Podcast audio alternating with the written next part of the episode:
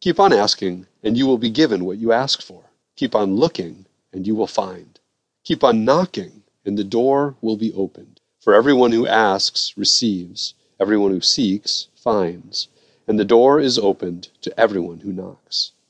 It's Jesus in Matthew chapter 7, verses 7 and 8 in the New Living Translation. I entered full time Christian service as a second career. Before responding to the Lord's calling in my life, I completed a degree in writing and literature and worked as a draftsman, programmer, writer, editor, and desktop publisher.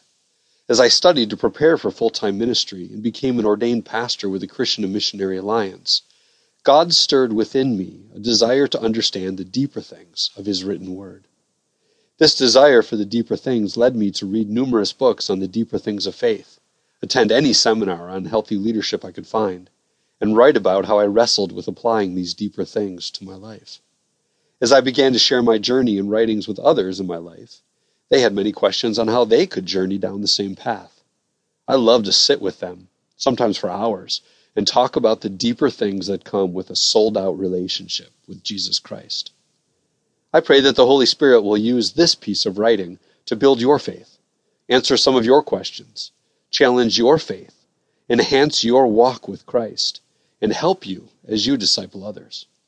I hope it emulates the spiritual formation of those long conversations I've had with others over the years. Of course, if you haven't heard these things before, they'll be new to you. And it's my prayer that you will learn from them. If you have heard these things before, then perhaps He's reminding you of them so that you can use them to help others in your life.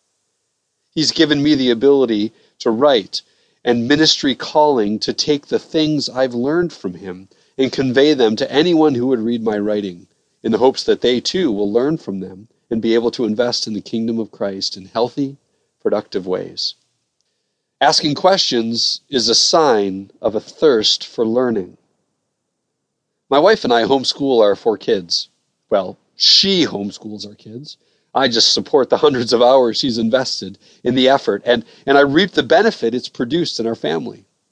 One of the things that she's worked to develop in our children is a hunger and thirst for learning. Once you're able to foster that in your student, you only have to point them in a direction, and they're going to learn mostly on their own. It's good that you have questions about God. It's good that you are seeking answers to those questions.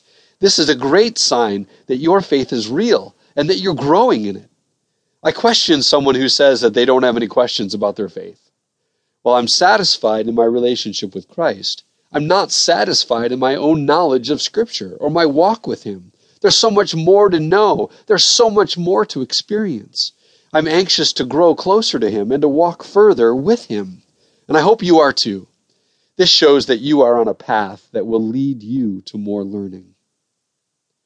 Become an expert in Jesus. I once read in a meme, you know, one of those pictures on Facebook that has words on it, that if you read on a topic for an hour a day, that you will become an expert in that field in seven years. Now, I'm not sure if we can really believe everything that we read in memes. I once read a quote from Lincoln that said, You can't trust everything you read on the internet. Still, this one has raised some interesting points in my own thinking. Reading an hour a day for seven years is 2,000 556 hours of reading. A typical four year degree requires 5,760 hours of classroom study. If half of the classes are in your particular field of study and half are electives, you'll spend 2,880 hours studying your specific field. So I'm not sure if reading an hour a day for seven years will officially make you an expert in your field or not. But I do know that it makes you much closer to being an expert than someone who is not reading for an hour a day. I want to become an expert in Jesus, and I hope you do as well. I don't know how many hours it'll take you to read this book, but I hope it adds to your journey of being an expert in the things of Jesus Christ and his bride, the church. I hope it answers some of your questions about God, the Bible, how to apply his truths in your everyday life, and it creates new questions for you to seek answers to. I hope you allow the impact on your life to spill over to the lives of those around you.